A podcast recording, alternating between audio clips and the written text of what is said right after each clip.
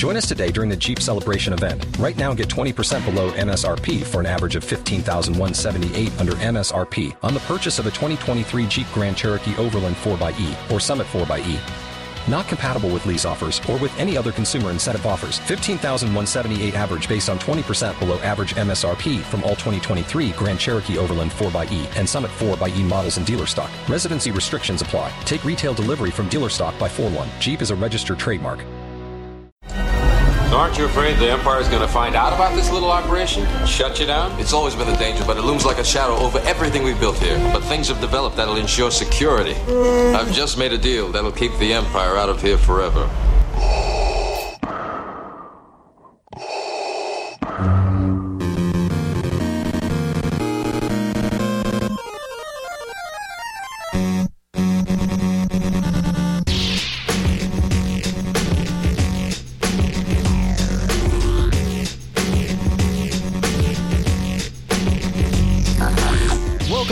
Masters and Padawans, to episode 188 of Full of Sith. I am the Mike Pilot, and with me, my glorious co hosts, Amy Ratcliffe and Bryan Young. I'm happy to be back with you guys this week. You guys and Bobby did an amazing show last week with Bresnikan, and um, I wouldn't tell you, I enjoyed listening to it, and um, the word on the street is everybody loved that show as well. So thank you for doing such a great show because it actually helped me throughout the week when I was listening to it. So let's jump into what we're doing today. Bryan, do you want to uh, let everybody know what we're doing? So, toward the end of the show, you're going to be hearing an interview with uh, the author of Shakespeare Star Wars, Ian Doescher. Uh, he's going to be appearing at uh, the Salt Lake uh, City Public Library next week, actually, where they have like a first folio of Shakespeare's on display. And so he and I are going to have a conversation in the auditorium at the library that's free for everybody, any of our Salt Lake listeners who want to check it out. But we'll have the audio on the show later. But uh, he and I talked for about 20 minutes.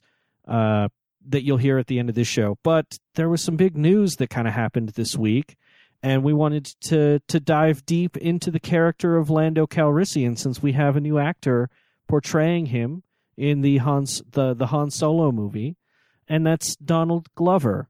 He's amazing. I love him. I think he's a great choice. I think he's incredibly talented, and yeah, that news made me very happy. Uh, is there a worry that it's too obvious a choice? Not for me.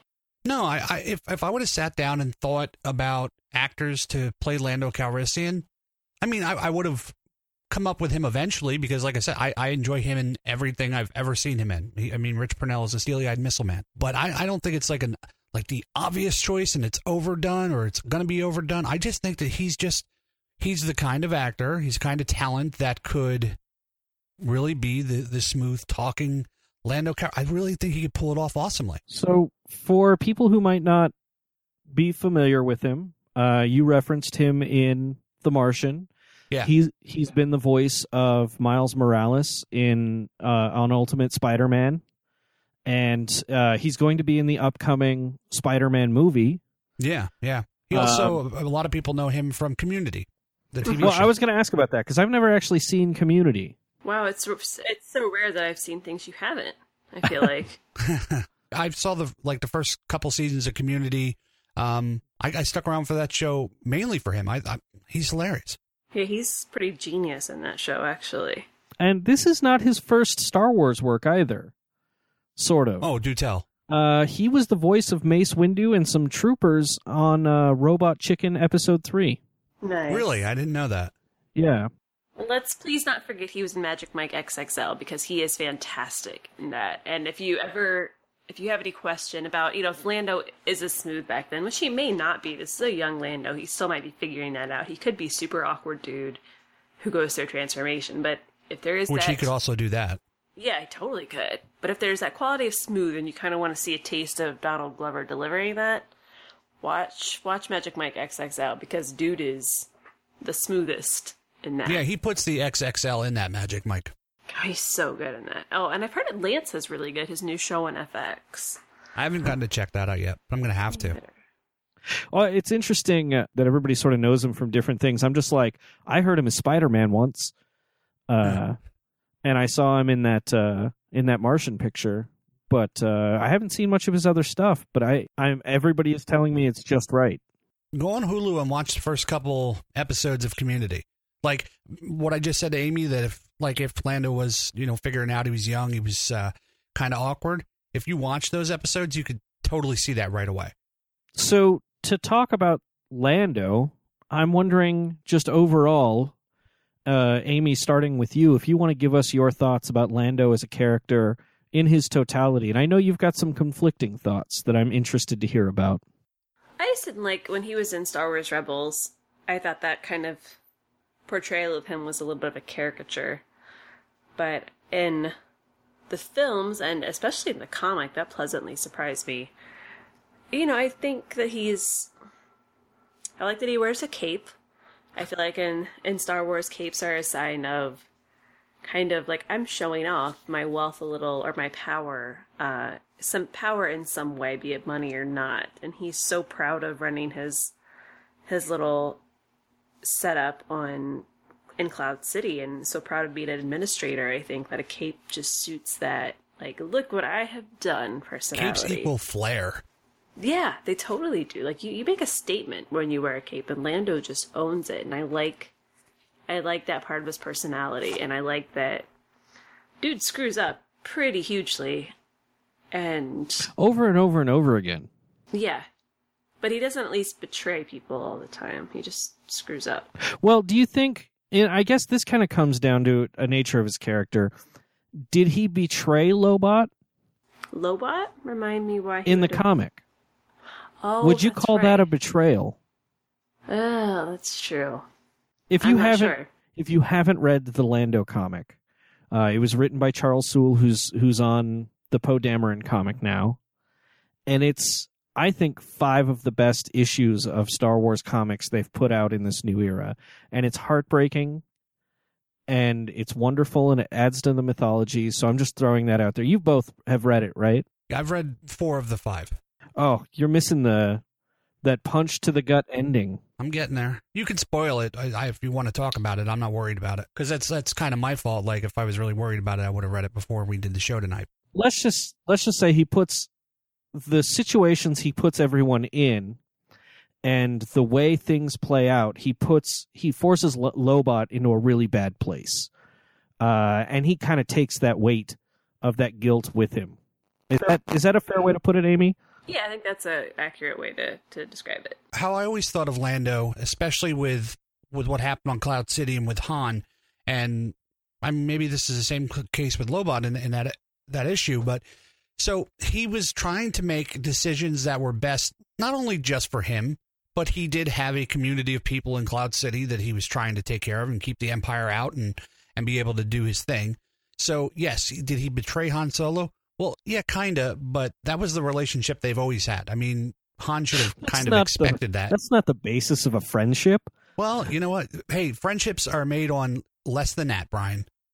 You know, people are people. So who have been your friends mike Bryan Young, have i you what. ever betrayed you yes, no. what So will you let me talk? Let me talk. This is a betrayal from you while I'm trying to get my thought process out. No, Bryan has never Oh. betrayed me. What I'm trying to say is, so they were they were uh, they were scoundrels, Bryan. Right? If you have a friend that is a scoundrel, you should pretty much expect if if Hondo was your best friend, right? Wouldn't you kind of expect at some point for Hondo to do Hondo and kind of throw you under the bus at one point? but it's it was han that threw lando under the bus At which Huh? point, bringing him by going to Cloud City? before Cloud City. Han was the one. Han should have expected that Lando would do it because Han is the one who did that to Lando. And that's I don't what know, I'm whatever saying. it was. Well, that's what I'm saying. Also betrayal, then there's Darth Vader. Yeah. Darth Vader. The fact that Lando Calrissian was able to negotiate in any way, shape, or form with Darth Vader should give you an indication about how smooth talking that guy is. Well, Vader did what Vader was going to do anyway because he Yeah. didn't follow up on what he said. So, smooth talk or not, whatever. But what, the point I was trying to make, Bryan, is is that so Lando did what was best, not only just for his interest, but the people in Cloud City because he was proud of being the administrator of that and, and what he had had going on there.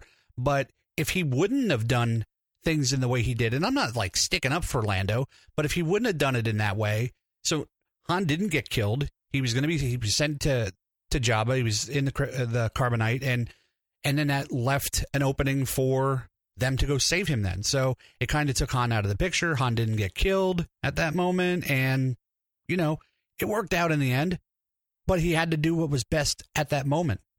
And he got, listen, he almost got his head ripped off by Chewie. You're right. He did consider the greater good when he betrayed. I'm using, like, when he betrayed Han, it was in order to save. It was some sort, of like, some sort of sacrifice to help his people. And once he found out that Vader wasn't really going through with his side of the deal, he did what he could to try to help Leia and Chewie and everybody else. I I'm wondering how people and and Mike, you might be the only one who can come close to answering this question, but that that gap because you're just a little bit older than me. Um, that uh, Return of the Jedi was my first film, so like Lando's redemption has always been complete uh, in my mind, right? Mm-hmm. And I'm wondering if you remember or or remember any of the reaction of how people felt about Lando in that three year period between Empire and Jedi before they were able to see him. Because I mean, like even Empire ends a little weird. It's like you betrayed him, and now you're like you're wearing his clothes and driving his ship. Like this is this is some weird like Alfred Hitchcock stuff here. It is, and and what I what I do remember from that time, and I remember how I felt at that time too. People were upset. Like, what's so it's it's a cliffhanger, and you're worried what's going to happen to everybody, not just Han Solo. But I think the the big thing that helped in that situation, and people can email in and tell me that I'm absolutely wrong, but what the the the pulse that I got from people back then was, if it would have just been Lando did what he did, the the movie ends without Lando helping Leia, getting Chewie and everybody off in the Millennium Falcon. If Lando just would have disappeared like Lobot, you know, um, I think people would have had a, a much major issue with that. They would have had more of a bigger issue with it. But what you get is is he helps out, and now you have in between these two movies the talking about what is going to happen and how are things. I mean, because he did, he dropped everything to get out of there with them, and hold on a second, I'm having a. Uh, I had something I wanted to say, and I can't remember exactly what it was. But anyway, um, so Lando, um, people back then, including myself, people were okay with it because you knew something else, something bigger was going to happen down the line, and unfortunately, we had all that time to wait in between. But if let's talk about the actor that portrayed Lando Calrissian. Let's talk about Billy Dee Williams and who he was as a person back in that time frame of you know American pop culture. If it wouldn't have been cool, smooth, Colt 45 Billy Dee Williams playing that role, and it would have been Danny Glover, let's say, I think people would have. I don't think people would have accepted that as as well as they did because smooth talking, very cool. He probably has a plan with whatever what with what he did. There's a reason why he did it. He has a plan of the future and what's going to happen. So once Return of the Jedi came and everybody got to see that, I'm not saying it completely redeemed him in everybody's eyes, but it did prove that he was a friend to Han. He could have just disappeared and, and made a fortune somewhere else. No, and he joined the rebellion. Not only did he show himself as a friend to Han, he decided to make a stand. He Yeah. couldn't really show his face anywhere else with the Empire around after that, though, either. So it wasn't like he was given much of a choice to survive. I feel like he could have figured it out, though. I mean, I know the Empire is far-reaching, and but if anybody could slip under their radar, I have faith that it is him. I agree with Amy. I think he could have figured it out, but I don't think the Empire would have been as hell bent on trying to find him or do something to him because so Vader broke the deal and then Lando helped them, but I don't think that they would have been like, "Oh, we got to get Honda." I mean, uh, Honda. We got to get Lando. Do you understand? You know what I'm saying? Like there were bigger fish to fry. Luke was the key there. Yeah. Uh, no, I just uh, it's it's interesting to me to try to put myself in the position of someone watching Empire for the first time and trying to make trying to to form an opinion about Lando just having that information and it's hard. At the moment when you realized that Han Solo was betrayed like this from his quote unquote friend, like I that was like a, a, a punch to my stomach, like because when they meet on the the tarmac where where they land and they have that moment where it's you know you you have some nerve showing your face here, and you're like oh no, this is something bad's gonna happen, and then they start laughing and hugging like you know men do sometimes, even though they're scoundrels. Like you kind of got that good feeling. Okay, yeah, th- this is to go okay. But yeah, it was punch in the gut when you you find out that he did what he did again for Cloud City and himself. I mean, he's not selfless. No. But it kind of by the end of that movie though, by the end of Empire, you're you're kind of feeling okay. I was feeling okay with Lando. Yeah. Well, I mean, I guess it, at the end of Empire, I think the thing that's important is that like it is, it very much is a coming together. Yes. I mean, does it? Am I the only one who thinks it's weird he's wearing uh, Han's clothes? Oh, That no, is that is weird. weird. Um, but everyone is coming together, and Lando's obviously committed to all of the other heroes that we love so much that that uh, he's going to help set things right. If he couldn't wear the cape by this point, I mean that would have got caught up in the gears and the seats and the Millennium Well, I mean, he It would have been wears a cape. dangerous. He wears a cape when he flies the Falcon in Jedi. Oh, does he? Yeah, he's got his uh, the General Lando Calrissian. Uh, yeah, that blue cape. No, it's the the black and beigeish one. Oh, no. right, right. No, it's gray. It's gray. Uh, Yeah. They put it's blue on the toy. Well, maybe it is blue. It's one of It's those. a, what's that blue gray color? Yeah. Yeah, that, on the toy on the toy that I have sitting right here, it is that blue one. Um, I guess he probably doesn't wear it while he's piloting the Falcon. He takes it No, off for that. Like, the he's all he's all business. That makes me wonder. Like, Lando is going to have a cape in this movie, right? Like, or is this Mhm. part of his character arc where it's like he puts on that cape for the first time? That would be cool. Like that that first moment that that ah moment, like oh he should have this. I would be Yeah. cool seeing that. But uh, just real quick to get back to my point about Lando and the end of Empire Strikes Back and everything else. So for me, and this is just me not overanalyzing things, to me just well, I guess being empathetic to people's needs and people's you know situations. If Leia's kind of okay with it and he's flying off with Chewie and Chewie's okay with it and he didn't rip off his arms, then I'm okay with it because, the, like you said, it was a coming together. It was a moment in the films that that needed to happen to get them to where they need to be by the end of Return of the Jedi. As far as Return of the Jedi, though, I mean, like, I mean, like for me, a, fa- a favorite, and I favorite of mine. I think he sells probably one of moment moments in the entire saga, which is the the realization of the shields and the trap. Mhm. um, which I think is is just a perfect moment on film.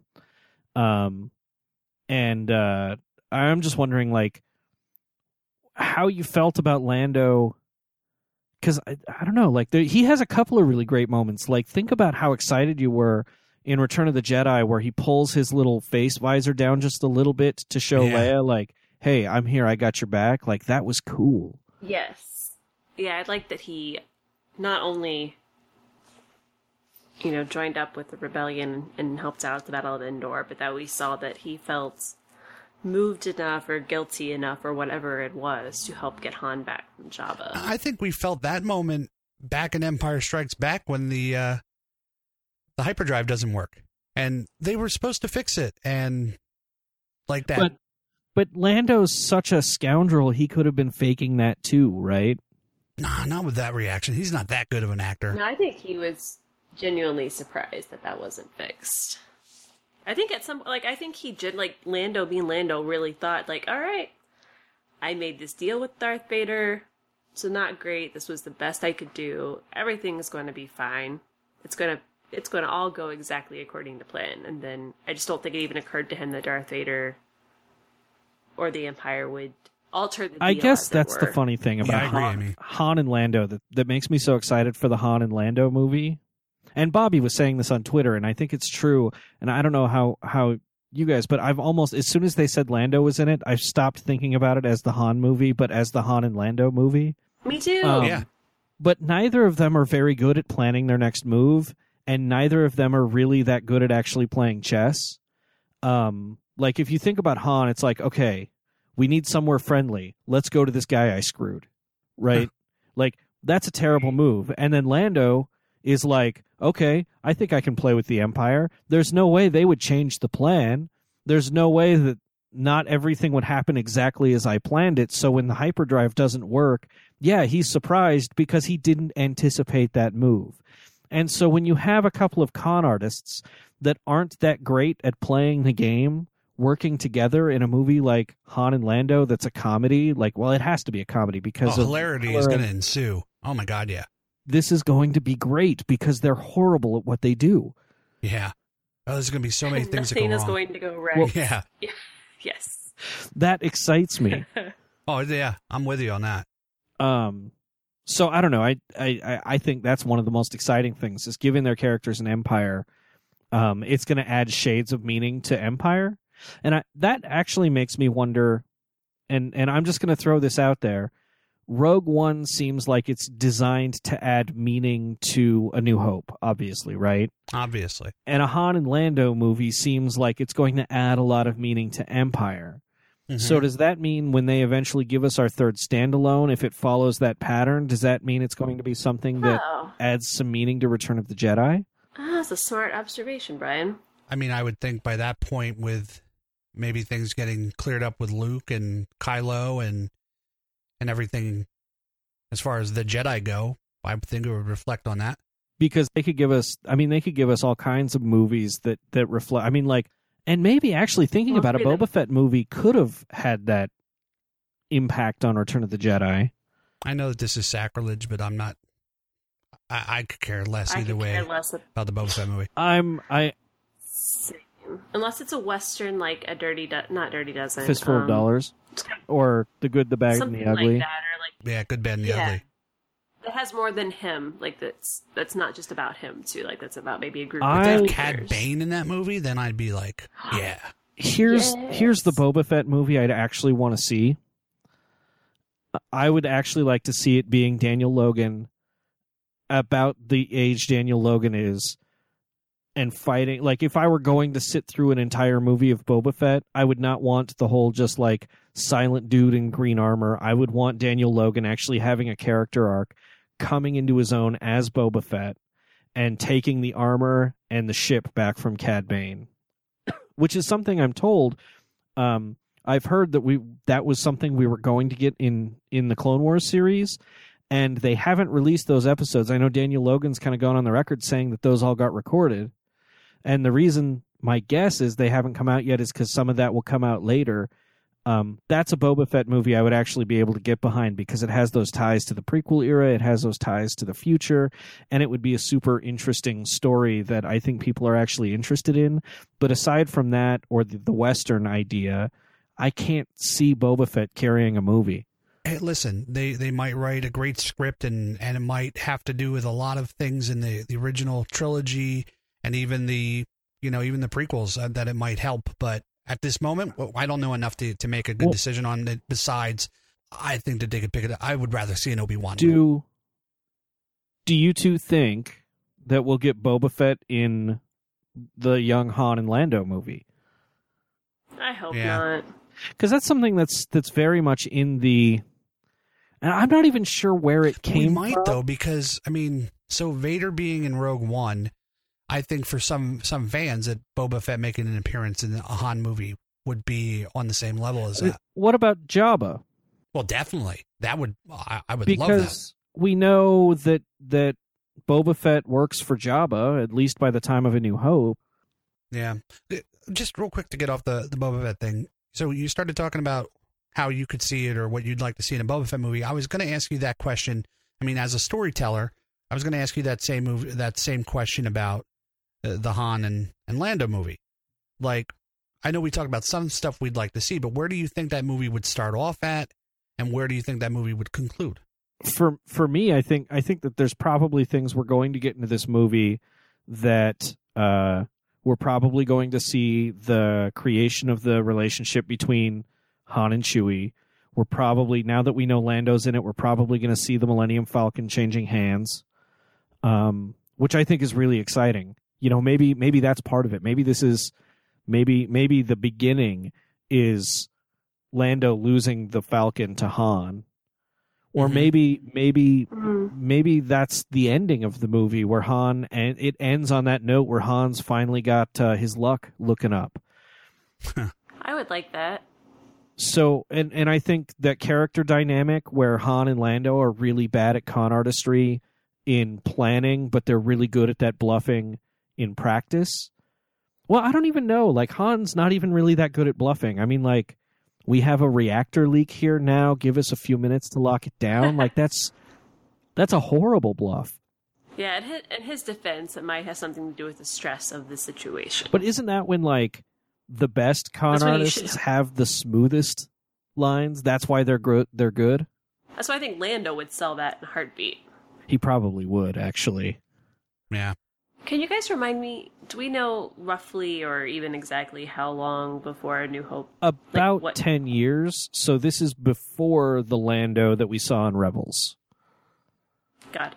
Um I, so and that that Okay. puts anything up in in the air, right? Because Lando on Rebels does not have the Millennium Falcon.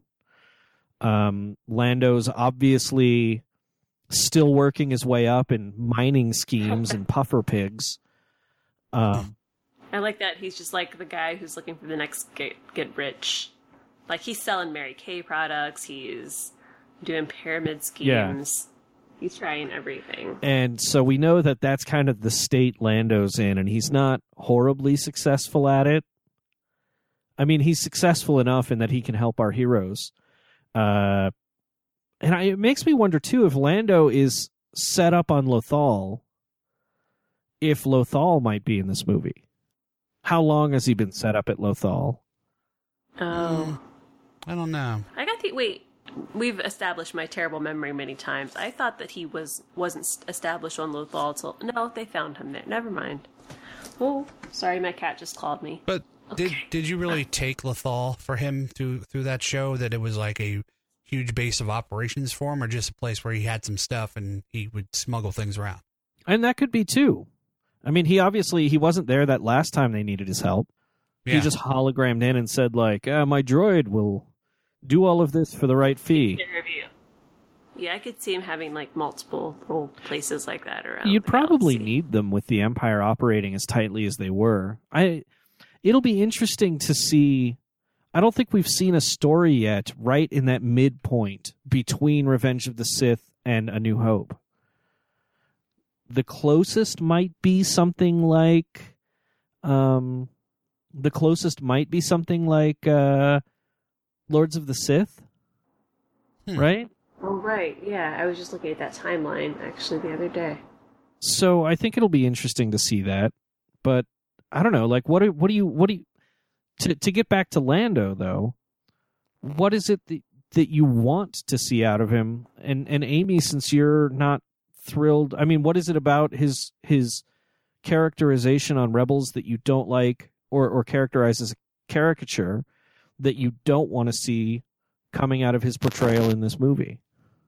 He was too smooth for me in Rebels, too too sure of himself, and it was just portrayed in a way that it was over the top for me, in a way that it wasn't in the films. I felt it was really over the top too. Like he was just, you know, inserted into that spot, and you know everybody knows Lando Calrissian, everybody's excited, and and oh, but it's just like I I think it takes a long time to be seasoned to you know to age into a character like Lando Calrissian was in Empire Strikes Back, and and at this point of his life, I think it's. I'm sorry, hold on a second. At this point in his life, I think it's just a little too much. Yeah, and part of me tried to work through. I'm like, well, maybe this is how he started. Like maybe this is Lando 1.0, and he was kind of trying on this like super smooth behavior, and then learned later to dial it back.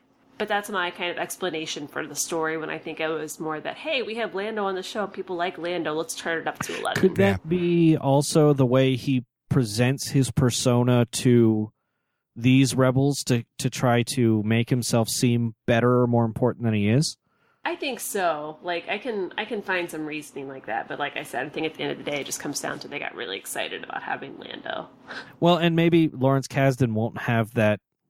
Well, I don't know. Maybe Miller and Lord will, but maybe I don't. I can't see Lawrence Kasdan like getting excited about like, yay, we've got Lando. Like that guy invented Lando. Yeah, like I, I just want something a little more, a little more measured, I guess.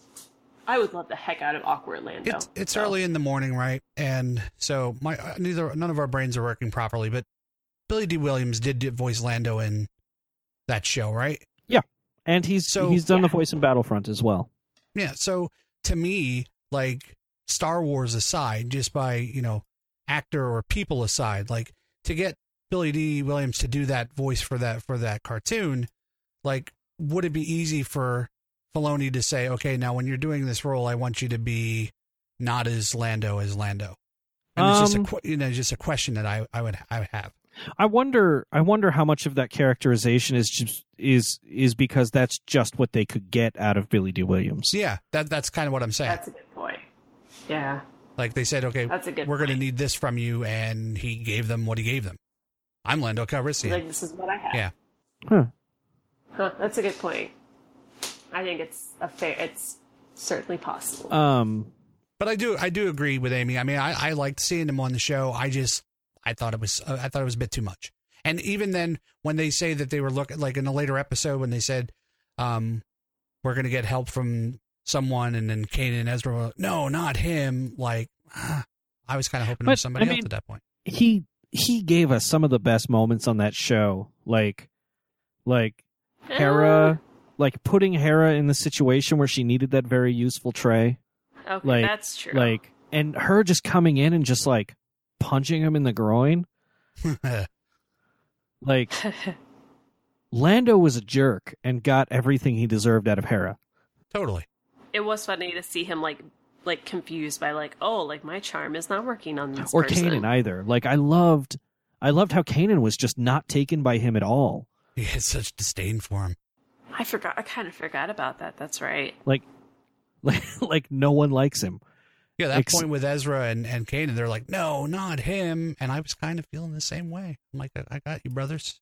You're like no, that would well be you just not know him. betrayal is in his in his like Wheelhouse. dna Yeah, well it makes me wonder having lando on rebels though makes me wonder if we're leading up we're gearing up to actually see what happens uh if they're going to give us the battle of Tanaab Now tell us for those of us who have terrible memories, because I thought that happened. I mean, it's a Legends thing, but I had thought it happened later than Rebels. But remind me. Um, so I I I don't know about the Legends version of the the story, uh, but in the canon, in Return of the Jedi, Lando is uh Han asks him like why they got him to be a general in the assault on the second Death Star, and he's like, "Well, someone must have told him about my little maneuver at the Battle of Tanaab." And that seems like one of those throwaway lines that Rebels would have a really easy time fleshing out. Uh, there's a lot of battles. There's a lot of things going on. Um, I always confused it. I really loved the Lando books, and I always assumed that uh, they just miss. They they uh, the the third book was called the Star Cave of Thonboka, and I always thought like, man, it would have been cool if it was Tanaab, because that was a story I always wanted. But there's no. I could look up really quickly what what that has said been, uh, about it, but even even still, like what's been said about it could be uh, could be thrown out very easily. Oh yeah, that's that's the thing. Like it's Legends, it doesn't mean they need to keep any part of it. And that's um his books are so fun too.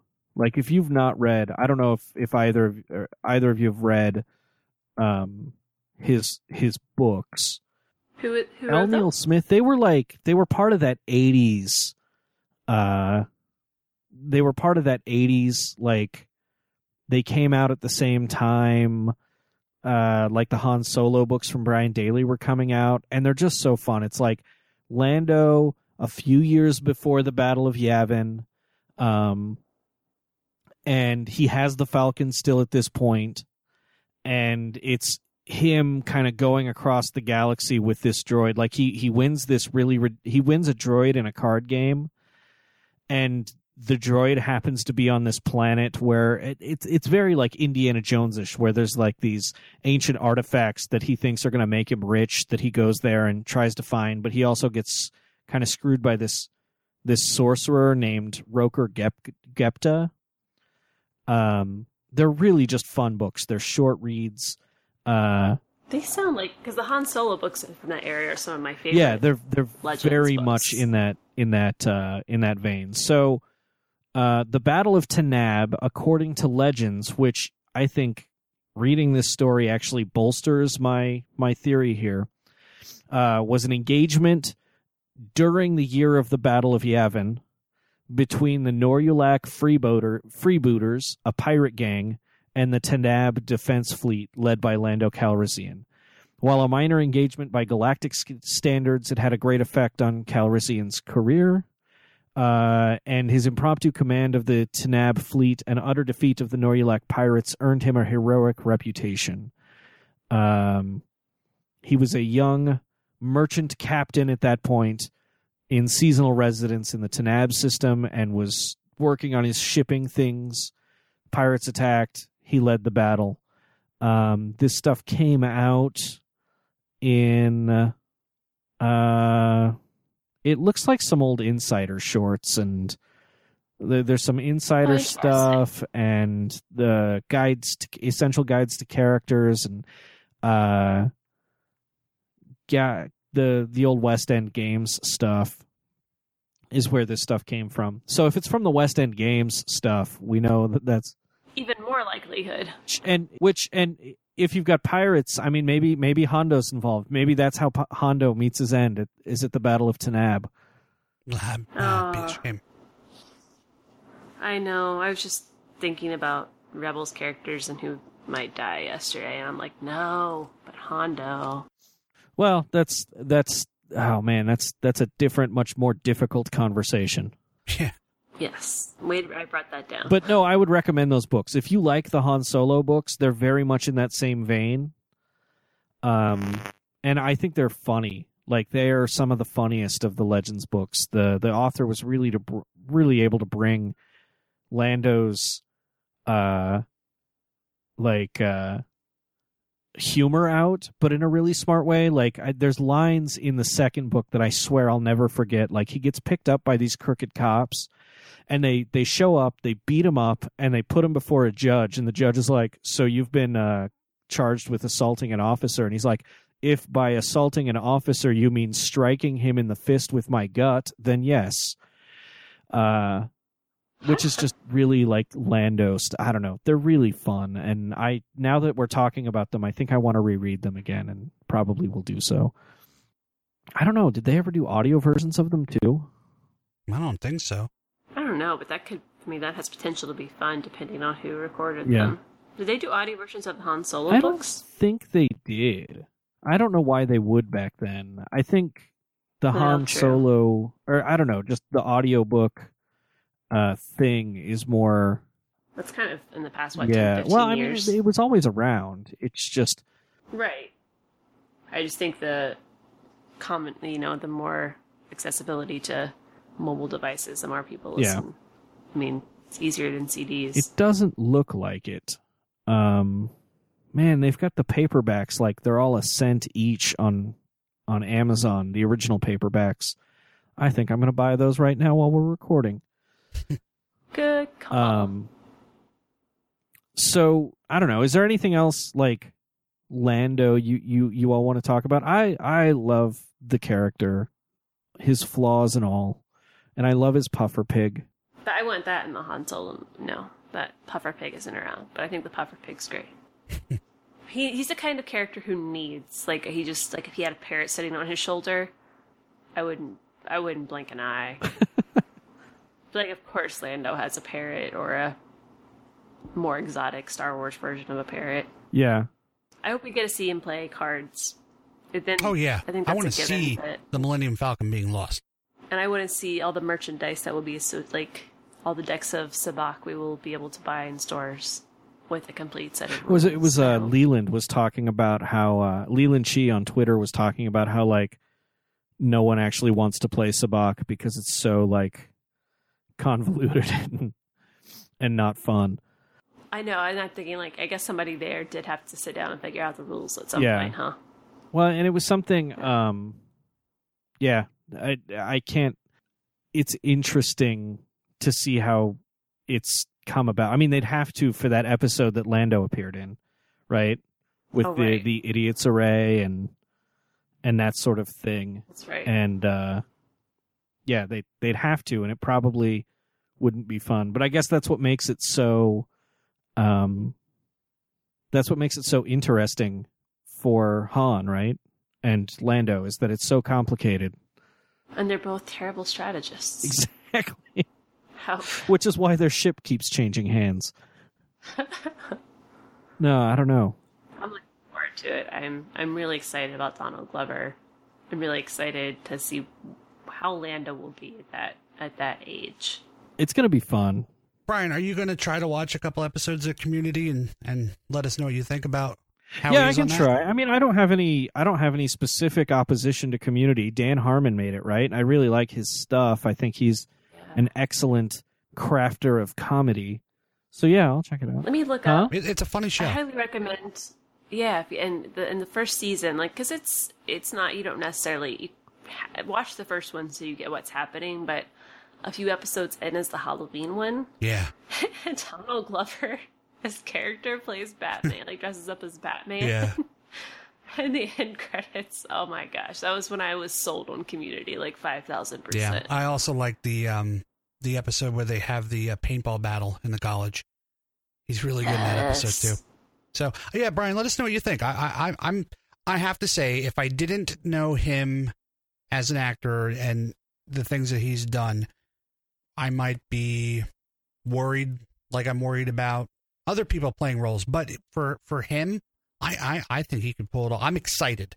I'm excited to see because, Yes. like we said, it's it's not just a Han Solo movie now. It's Han and Lando. And he has such range. Well, I was going to say that was my question. Do you do you think he has the range to play the guilt that Lando sort of slowly adds to his character? Oh, I, yeah. I think that this guy, Bryan, I, I think that he could pull off his chops, his talents are so large. I think he could pull off almost anything. Because I think that's one of my favorite things about Billy Dee Williams' performance of Lando is you can see the weight of all of this pressing down on him. Um, Yeah.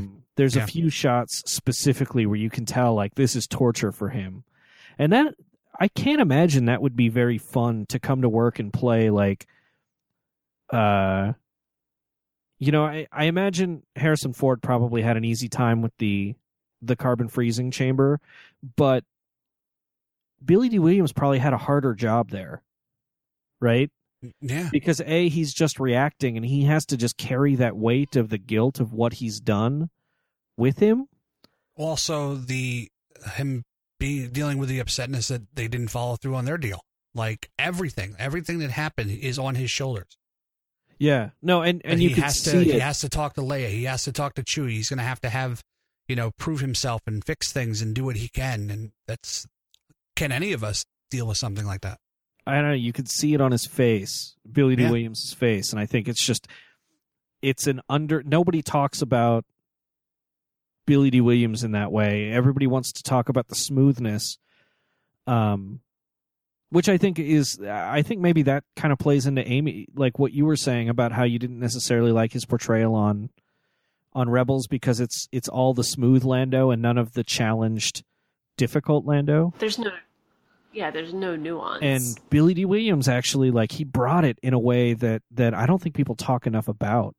Yeah. I hate to bring up The Martian again, but if you take his his character in that movie, so super intelligent, uh, kind of kind of spacey because he's so smart, but then trying to figure things out. He takes a very serious approach to part of that movie, but he also has a lot of humor to him, a lot of comedy when they're in the room together and they're talking about his plan. Like he was very funny. He didn't know the name of the guy from NASA. He didn't know it was the leader of NASA. He didn't know this. He didn't know that. And he just had a lot of a way about a way about him, kind of the same way that Lando does. He has a way about him. So I don't know if it would be such a huge stretch for him to play that role. I just don't. Yeah. Okay. Does that makes sense, Amy? yeah, absolutely. Yeah, I have nothing but positive things to say about Donald Glover. And and there's been times where we've done episodes of this show when they've announced actors and who they're going to play. Honestly, I think this is one of the easiest ones I could get behind. Like there really was no second thought when when J.J. Abrams was uh, uh, named as a director for The Force Awakens. There was there was a lot of conflict in me in both ways. I love Abrams movies.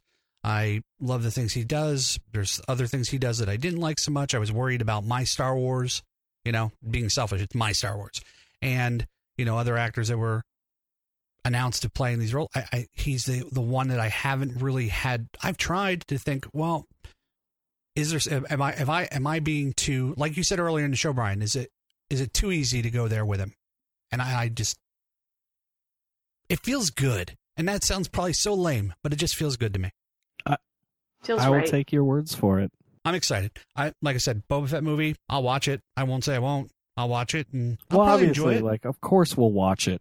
Yeah, Han Solo movie. Um, I was excited to see a Han Solo movie after seeing, you know, after losing Han Solo. It'd be nice to have that character back in our lives. Wasn't absolutely crazy about it. I am just like after seeing the most recent um, Rogue One trailer. I'm on board now. This announcement actually makes me on board with that movie, and I still would love to see an Obi Wan movie. But this, uh, him playing Lando, Lando being in the movie, the possibilities of what we're going to see, it just makes me feel good. Like like you said, Amy, it just feels right. Yes.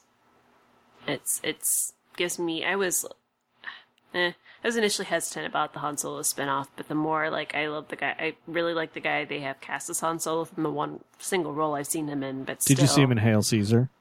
Yeah. Yeah. Oh, he's so good in that movie. He's Yeah. so good. So this just gives me a little more confidence. That's like a step further. Like imagine Han and Lando at this stage of their lives not knowing how to plan and screwing something up together, but imagine that it's Hobie Doyle from Hail Caesar and like Donald Glover and that's just the recipe for the most charming movie ever made. Like, and I like Lord Miller, so yeah. I, I I feel good about it. Yeah. No, I I was similarly hesitant about this movie where it was like, where are they going to take us with Han Solo? That's going to be that's going to matter. But this, the more it shapes up to be like a balls out comedy, like the more in I am. Yeah so so so let's say this. This is what I'd like to know uh, to to everyone listening to the show.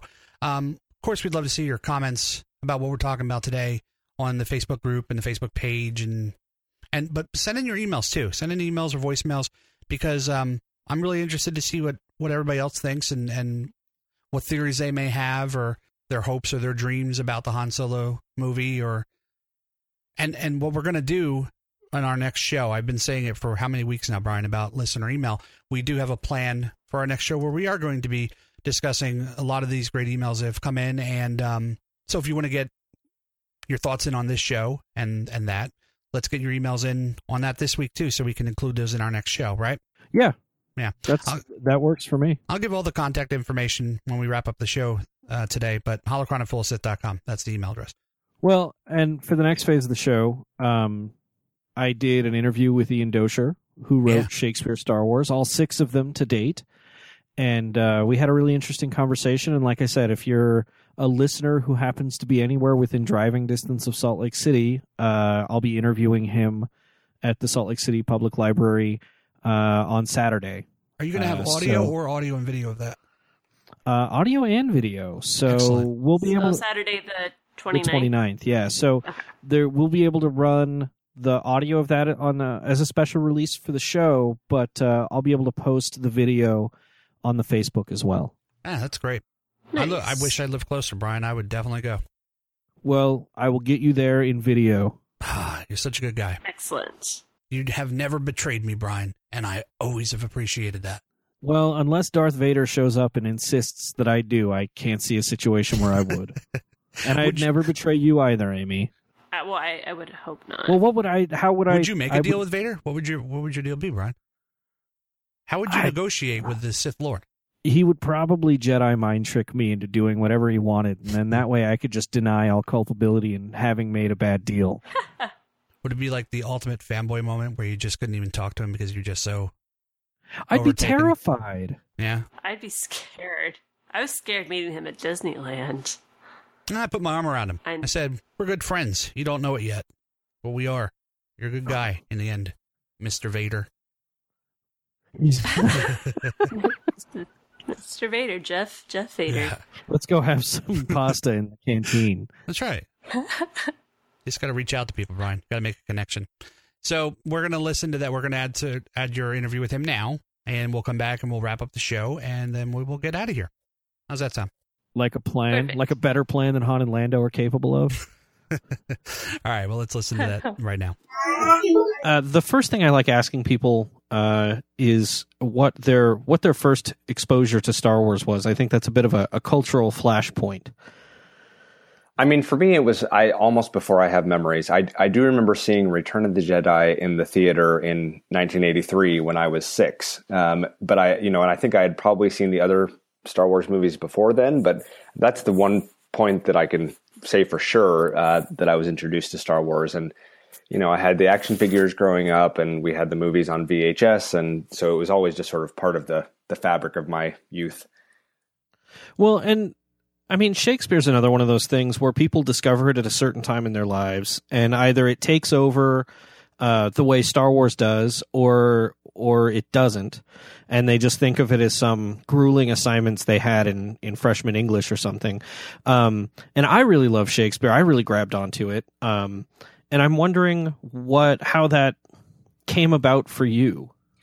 And it was indeed freshman English uh, for me in my high, in high school uh, when I, I had always I'd done theater a lot, and so here we were reading a play in English class, and I just loved Shakespeare's characters. We read Othello that year, and I fell in love with uh, Iago strangely because I love a good villain. Um, and uh, the the meter all made sense to me when when we learned about the different sort of poetic feet and that sort of thing. You know, iambic pentameter just made intuitive sense to me. I don't know if it was you know a lifetime of having grown up with Dr. Seuss uh, that that helped with that, but whatever it was, I, I, just really took to Shakespeare quickly, and then that continued through high school. And, and when I was in high school, that was when Kenneth Branagh uh, came out with Much Ado About Nothing, and then Hamlet, and so it was a great time to be a young person getting interested in Shakespeare. Um, and I'm wondering about maybe some of the. Um, I mean, you're not the the first person to blend Shakespeare and uh, Star Wars. You are in this way, but I'm wondering about like um, in like 1999 how how like that uh, that George Lucas in Love and Shakespeare in Love worked on you, like because that was a really interesting time to be in Star Wars, or if that even registered on your radar at all. I mean, I, I definitely had seen that, and I don't think that um, as I think back on sort of how I got this idea, you know, it, I don't think about that piece in, in particular. I did love it. I mean, it's, it's a really fun uh, short film, um, uh, but it it the the Shakespeare connection in it is sort of tangential. It's it's just that it you know sort of follows yeah. the the same rough story as Shakespeare in Love and some of the some of the same things that happen where he's he's you know encountering these other characters in his life that are giving him ideas for how to write you know some of the the screenplay and that kind of thing. Uh, but uh, didn't ha- have as much to do with Shakespeare. But I I really enjoyed that that film. Um, and and I mean about the genesis of this idea, like where where did that come from? I mean, it's not I don't think it's something just people would be like, yeah, why don't why don't we do this? yeah, it was it was about four and a half years ago. I three things happened right around the same time. I uh, I went to the Oregon Shakespeare Festival with my family um, and read Pride and Prejudice and Zombies, uh, which one of these first popular mashup books, uh, and also rewatched the Star Wars trilogy with some good friends of mine. Um, and so uh, all three of those things happened around the same time, and I was at I was actually at the Shakespeare Festival um, when I had this idea, I you know I was I think I was on a morning jog and and you know just thought oh it'd be really fun to take Star Wars and rewrite it as though it were a play by Shakespeare. And you know immediately I started thinking about you know would it work? How would it work? You know the length is about right um, you know and it would be fun to start doing things like soliloquies and asides to the audience and and so I, I, I had the idea and, and I looked up Quirk books online because I knew that they had done Pride and Prejudice and Zombies and some of these other mashups. Um, and I wrote to the editor and said, "Hey, I'm you know random person you've never heard of before. I have this idea. What do you think?" And he wrote me back uh, and said, "Well, it's an interesting idea, and if you actually write something, let me know and I'll take a look at it." And so I did. I, I spent the next few weeks putting together the first act, and sent that to him, and he he called me that morning and said, "Okay, I really want to do this. Um, but we, you know, the next step is getting licensing from Lucasfilm. Uh, and Quirk Books had done a book with Lucasfilm a few years earlier, and so he contacted his uh, the person he knew there, and uh, and they reviewed it, and they they actually, in their wisdom, wanted to you know wanted me to sort of go further in the direction of the of the concept. You know, they, I, I had played it kind of safe because, uh, well, because you know I didn't want to mess with Lucasfilm's property too much, frankly. Um, but they said, you know, if, if we're going to do this, we want to see if he can really, you know, go all the way with it. And so I revised the first couple of scenes, and that's when I decided to have R2D2 start speaking in asides in English uh, to the audience, and stormtroopers talking about getting drinks with at, with Darth Vader at Mos Eisley and things like that. And so sent back those revisions to them, and they said, okay, we're we're ready to to do a deal for licensing. And so they worked that out with Quirk Books, and and we were on our way. So it's I always tell people who you know want to be want to become authors that they should not take my experience for how it's supposed to go because it's it normally does not go this way at all. Um, one thing I'm curious about, like as you're, it, how do you recommend to people? Because I guess let me try to figure out how to phrase this. It's very dense in Shakespeare, so if you know Star Wars sort of intuitively the way I think the culture does, there's a lot of like nods to a lot of different Shakespeare plays in here, and I'm I guarantee there's some I'm missing. But like just thinking about, I reread Star Wars and Empire uh, just just in preparation for this, and and I noticed like right off the bat, the opening of Star Wars is very much Richard III. You've got like a Saint Crispin's Day speech sort of situation in there. You've got. Um, you know moments from all these different things. You've uh, in empire it feels like there's very much taming of the shrew. Um, you know like how do you how do you what what what sort of shakespeare plays like do you have a list of plays that you can tell fans of star wars if you liked this uh, you're going to like it a lot more if you check these out? I mean not really. It's uh, the the shakespearean references I mean, hopefully the books, even if you don't know anything about Shakespeare, hopefully the books still work. The the references aren't. Um, you're not required to get them. Uh, and actually, this is a. I mean, this is something. Speaking of Shakespeare and Love, right? That you could you could uh, yeah. say very similarly about, right? It, if you didn't know anything about Shakespeare, you could still see Shakespeare in Love, and it it's a romantic comedy, basically, right? I, uh, I guess it just makes it it it feels so much well i the more i learn about shakespeare and read these the more credit i have to give you is what i'm saying well and and so hopefully for people who do know shakespeare there's an extra level of of you know fun that they get out of these because because they are seeing these references and they are hopefully seeing some of the literary devices that I'm using that Shakespeare used and and that kind of thing. So yeah, I mean eh, you don't have to to know Shakespeare and, and I mean I guess I guess if I were saying, you know, were there any plays you should go read? I mean, the two that I draw from the most are Hamlet and Much Ado About Nothing, and that's because those are the two that I probably know best. Um, and that's Much Ado certainly is thanks to the Kenneth Branagh movie, um, and and Hamlet just because it's the one that I've probably read most often, maybe seen perform most often. Um, so, you know, so those are the plays that I probably quote from uh, most regularly. Uh, but I do try to to you know pull references from just about every play. I don't think I could quite claim every play, but uh, uh, I, I, certainly have tried. What's what do you think's the play?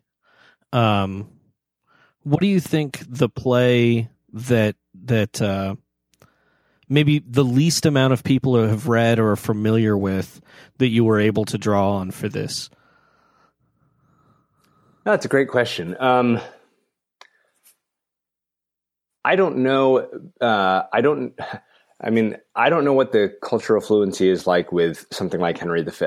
Um, I mean, Kenneth Branagh did the movie, right? But but I don't. I, I think in general the histories are not as well known, um, and so and Henry V is is one, especially when I was writing the first book, where I did have the sense of like what's happening here is exactly what you know where the rebels are scared of this fight with the Empire. I mean, it's exactly what's happening before the Battle of Agincourt, which is why I do have that St. Crispin's Day speech, you know, that's that's there. Uh, and Luke Skywalker really is almost in some ways like a, you know, a young Henry V. Uh, this this young leader who uh, people aren't really sure if they can if they can follow him and trust him, and he earns people's trust and he leads this great force. And so that's, I mean, that at least would be one that I'd I'd have uh, have in mind if people uh, wanted to explore something that that they may not be as familiar with as something like Hamlet or Romeo and Juliet or something like that. Well, I'm I'm curious too about um, the just the the influence of Shakespeare on storytelling in general as it um, I mean uh, just for a little bit of context um, I write, I, and I'm not sure if you're familiar with, and don't expect you to be, um, but for StarWars.com, I write a column about the cinema behind Star Wars. And so it's all the movies that sort of influence Star Wars. And so many of those are Kurosawa films that are sort of Japanese samurai retellings of Shakespeare. And I'm wondering, like, um, you know, I you can tell that George Lucas was studying the samurai movies rather than the Shakespeare, but that the Shakespeare comes through. And I'm wondering, as someone who as is into Shakespeare and, and, and an expert in it as you are, how naturally that shakes those Shakespearean thing, themes sort of come through just watching Star Wars on its surface. I think, uh, well, and I think a lot of them do, and I think that's par- partially why, in the beginning, I thought this project could work. You know that I mean, so many of the themes that we deal with that we see in Shakespeare also are popping up in Star Wars, and also are popping up all over stories around the world. You know, uh, uh, which is why I think also Joseph Campbell is a, a, nice thread that that goes from Shakespeare to to Star Wars, and so um, and, and, so things like. Um, you know these complex father son relationships um, yeah. young people having the you know going on this journey and tr- tr- trying to discover their destinies and and that sort of thing. Uh, certainly, when, once you get into Empire, something like a uh, a romance plot, uh, especially between you know, yeah. I mean, Taming the Shrew is a good example. Uh, Benedick and Benedick and Beatrice from Much Ado, you know, fit Han and Leia fairly well, also, and so. Um, I, I, didn't mean to imply that Leia was a shrew. I no, no. uh, and and so there there are so many things I think that that look so similar, right? And so that's why. Well, uh, ghosts coming to right. visit the main characters. Yeah, absolutely. And uh, you know, uh, yeah, I mean, just uh, people succeeding against against all odds. Really, you know, villains who are uh, who appear to be villainous for no other reason than just they're evil, right? I mean, like the, just that they're choosing to do that. I mean, it's uh, yeah, it, it just so much of it feels similar. Um, as you were going through, I mean, you've done all six of these, um, or you've done the the six movies in the classic Skywalker saga. Was there anything that you feel like you learned about uh, Anakin Skywalker or Darth Vader as a person approaching the stories in this manner? Well, when I went to, when I wrote the prequels, I, I definitely had to do more. Um, uh, studies probably not quite the right word. Uh, it's putting it a little too strongly, but I didn't know the prequels as well. I, you know, I'd certainly seen them a few times, uh, but didn't know them nearly as well as I knew the original trilogy. Uh, and and grew to have a, a, new respect for them because there really is this lovely arc of the character of Anakin Skywalker in those six movies. As as flawed as the prequels may be, you know, they um, they still present this story of of Anakin who once you see the things that are happening to him, you start to understand why he, you know, might be the sort of person who could be tempted by the dark side and and that sort of thing. And um, and and his is such a classical tragedy. Uh, in you know, I mean, just sort of check off all the boxes of of what takes a what what a tragic hero should be, and and he's basically it. So. Um, so it was it was really fun to to get into his character more and and to be able to especially once I was writing Revenge of the Sith, you know, to get to play around with what's going on in his mind as he transitions to the dark side. Was that I mean, did you bring a lot of Macbeth into that? I know Revenge of the Sith has so much that it draws from Kurosawa's Throne of Blood, which was in itself sort of a retelling of Macbeth. Was there a lot of that uh, kind of going through your mind as you're working on Revenge of the Sith, or or did you kind of come at it from a different angle in your mind? I don't know if I explicitly had Macbeth in my in my mind, but although I mean when you when you say that, right, immediately this is one of those moments where those parallels come up so easily because because uh, you have Palpatine sort of whispering in Anakin's ear in a very similar way that Lady Macbeth is is sort of in, encouraging Macbeth into uh, his uh, everything that he that he does. Um, so, yeah, I mean, I, I again, I would say most of the time when I was in any of the six of them that I've written so far, um, it's not so much that I necessarily had specific Shakespearean plots in mind uh, for the for the whole of a book, um, but there were certainly moments where I said, "Okay, this is very much what's going on in in Macbeth or in Hamlet or whatever."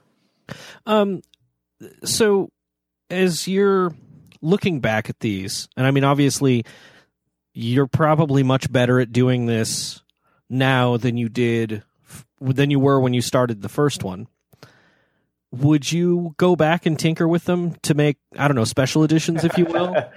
it's so funny that you say that because uh, yes, I absolutely would. Uh, I mean, the and especially the first book. Um, it, you know what I've learned about about iambic pentameter is that the more you the more time you spend writing it, the easier it becomes. The easier it becomes to write. The easier it becomes to um, recognize when you just hear it spoken to. So I'll, you know, I'll be watching TV with my family, and somebody will happen to say something that's in iambic pentameter, and I'll say, I'll say, "Hey, everybody, that was iambic pentameter," and my family is used to rolling their eyes at me and and continuing on with their days. Uh, but the, the, when I look back at the first book, I do think like, oh, okay, here's a place where I was sort of stretching to try to make that that line work, and yeah, I'd love to go back and and massage it a little bit more. I don't I don't believe there will ever be a special edition uh, version of uh, of that book, but uh, yeah, I'd love to go back and tinker with it. Well, and in in the end of um, Empire Strikes Back, though, you you talk uh, you you write a little bit about um, the sort of the feedback you got from the first one and said people didn't like the devices I was using, and and I'm wondering, uh, have you been able to sort of uh, filter that that filter that a little bit more. Yeah, I, and that, and that I think is, I mean, you're you're right. That's a, something that I feel like I adjusted after writing the first one. It was sort of uh, overusing the chorus um, character to describe what's going on um, on the stage. I mean, I I had sort of it with the first book was really happy to to sort of remember again Henry V, you know, and the way the chorus talks about what's the action that you're not able to see on stage. Um, but even in Henry V, you know, the chorus does not come in nearly as often as as I have the chorus come in in my first book, which was which was really too much. I mean, it was too much to to really be, you know, like Shakespeare, and so. Um, so I did tone that down in in other books, and yeah, I mean, if I if I were to go back and rewrite the first book, that would definitely be something I would I would fix. I would also go back and uh, I mean, one of the things that I always felt a little bad about, and and you know, basically, with in most cases, once I set a precedent, I stick with the precedent. Um, but one of the things I always felt a little bad about was that I felt like Chewbacca sort of got short shrift. Um, I already had one character who spoke in what we would sort of describe as a foreign language, which is R2D2, speaking with his beeps and squeaks, and then turning to the audience and speaking in English. So I didn't feel like I could repeat that with Chewbacca and so he just sort of ends up with these these grunts and growls, and that's that's the sort of thing that it'd be fun to go back and and fix also. Or you know, it could be really jarring in a good way if you have him do that at the end of the Force Awakens. Right, right. Well, and uh, and uh, you know, I I do hope that Force Awaken happen Awakens happens, and I uh, do have some ideas about what I would do with Chewbacca if it does. Can, yeah let me ask this um, about Force Awakens. This will be my last question. We'll talk about the event, and then I'll I'll get you on your way. Um, would you prefer tackling something like a new trilogy all at once so you can see the overall sweep of the machinations, so that you can include some of that foreshadowing or would you want to do it one at a time and sort of adjust to that reality as as each subsequent movie comes out I mean, that's a great, that's a good question. And one of the, I mean, certainly the benefit of uh, writing the first six books, you know, after they're they've all been out, they've all been out for, you know, more than a decade, just about by the time I had written them, uh, and and so, and of course, the benefit of that is you can uh, hint at plot points that we didn't know when the movies came out, but but of course we know now because we've seen all the other all the other movies, right? So, and and so it, it's interesting. I think it would it would certainly result in different books um, if you waited until let's say seven, eight, and nine were were all out to write to write them.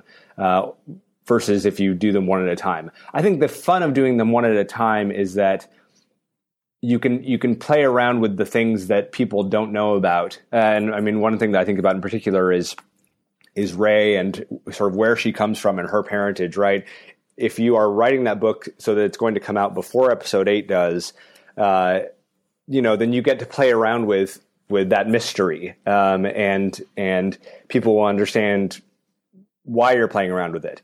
Which also uh, then, I mean, the downside of that is that assuming that that mystery does get explained at some point, um, you know, that then the book becomes a little bit uh, out of date at that point. Yeah. So, yeah, so there are ups and downs, I think, to doing it both ways.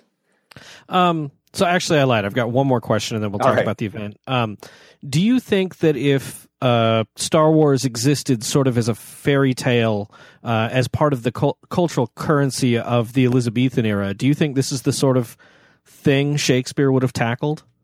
Absolutely. Uh, I mean, uh, he was writing the popular entertainment of his time, and and I think Star Wars is, you know, yeah, had it, I mean, as you said, had it been a fairy tale or that sort of thing, something that existed as a story back then, I definitely think it would be the sort of thing that he would have have tackled. And I think potentially, you know, if we could, you know, play the game of were he alive today, right? He might be the sort of person who'd be writing things like Star Wars.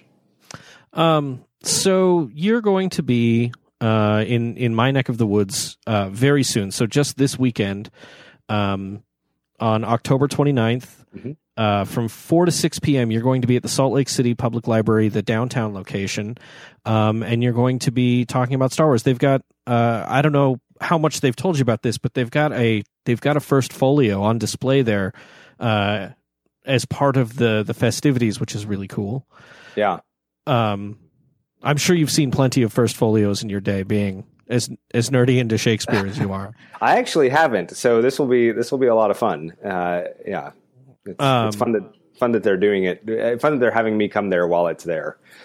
And then you and I during that time will be having a conversation in the main auditorium to to talk pretty much just like this, but for an hour on stage.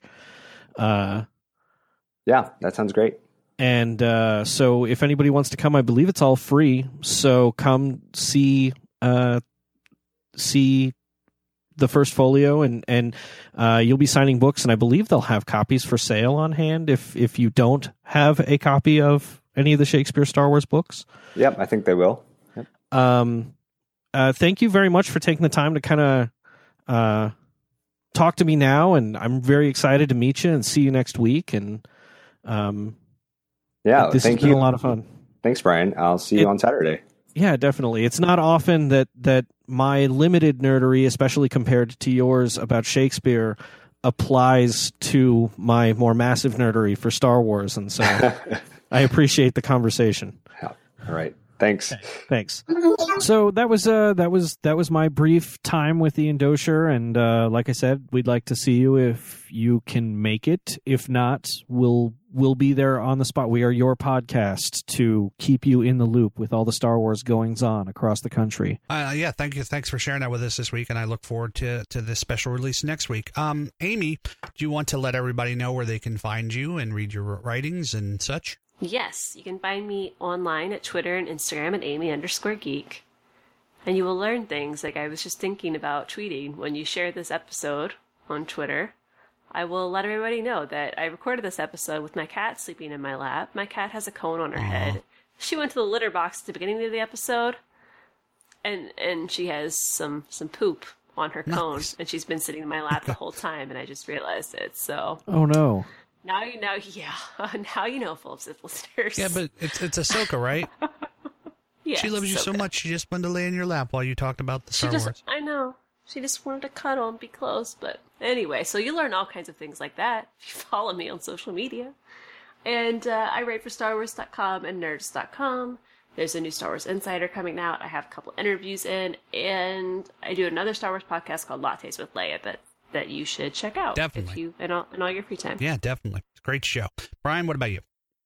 Um, you can follow me on social media at Swankmotron, um, where lately I've just been pontificating about really random Star Wars issues and the election. So if you can handle those two things, uh, we'll be great friends on social media. If you can Um, handle my belief it's not- structure, it's- then we'll be great It's friends. not poop, Bryan. Yeah, no, there's no scatological humor on what or Twitter whatsoever. Whatever. Um, um, Yeah, but the more I get to know about Amy, the better I feel. So Yeah. um, so you can find my writing at bryanyoungfiction.com. You can support my short story writing at patreon.com forward slash swankmotron. You can find my columns every Monday on starwars.com. And uh, uh, I'm writing a lot more for How Stuff Works again. So excellent. look for my stuff there. I just did a really interesting piece about Wonder Woman. Cool. Nice. And you said before authentic history too, right? Oh, I did not. So I'm also doing this other podcast that you should all check out called Authentic History. Uh, we just finished up our two-parter on the Battle of Naboo, and actually, as you're listening to this, uh, we've got a Star Trek episode coming out, Oh, and uh, some more Star Wars. The next Star Wars episode is going to be about the Bounty Hunters Guild. So Cool. stay Let me ask you tuned. this: It's all cool stuff. Yeah. because of that two-parter on the Battle of Naboo, did you locate the Naberries? I did not. All right. There is no record of them after the funeral of Padme, and uh, we're gonna have to find them somewhere. Where are they, Mike? I, I've listen. They're down at Bob's Steak Shack having some Amy, fries. Mike doesn't know what he's talking about. Where are they?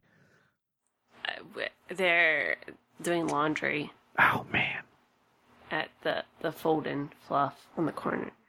they're doing laundry at the lake at Naboo. Yes. What if they opened the up their water own there is perfect. dry cleaning service on the outer rim? Did you look there? I will. Well, you better. All right. Why are you guys making fun? Why are you guys making fun of me about the Naberries now? Like, where did this come from? you just said about a two-part on Naboo, and I thought maybe there was some information that I should I should glean from that show. That's all I was asking.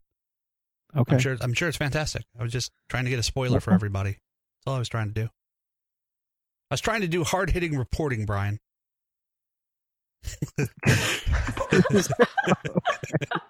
if you want to find me, I'm on social media everywhere is the mic. It's easy to find me.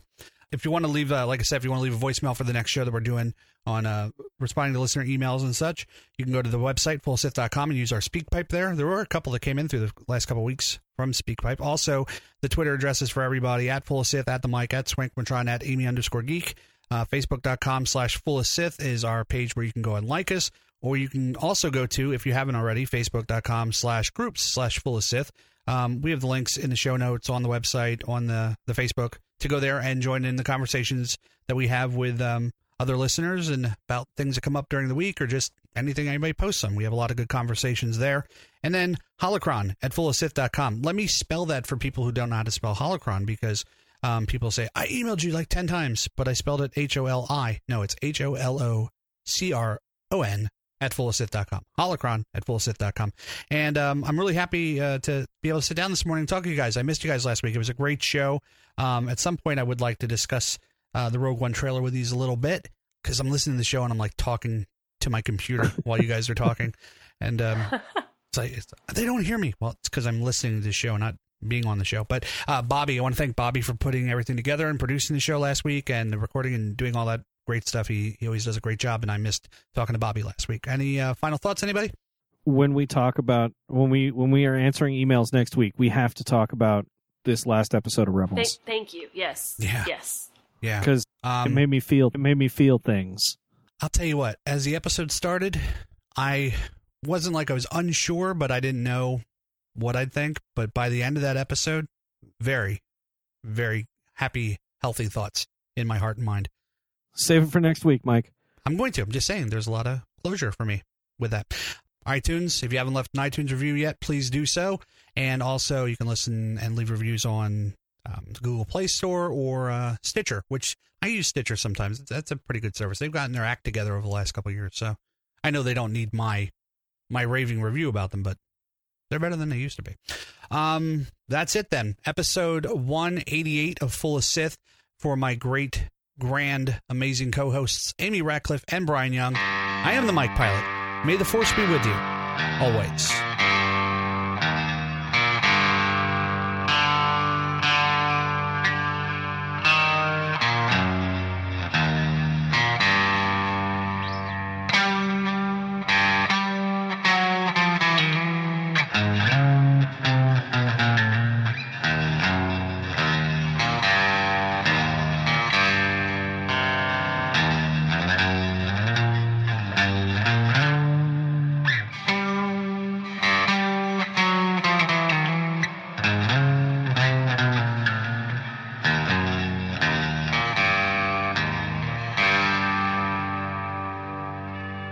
Sir, if you'll not be meeting me, I'll close down for a while.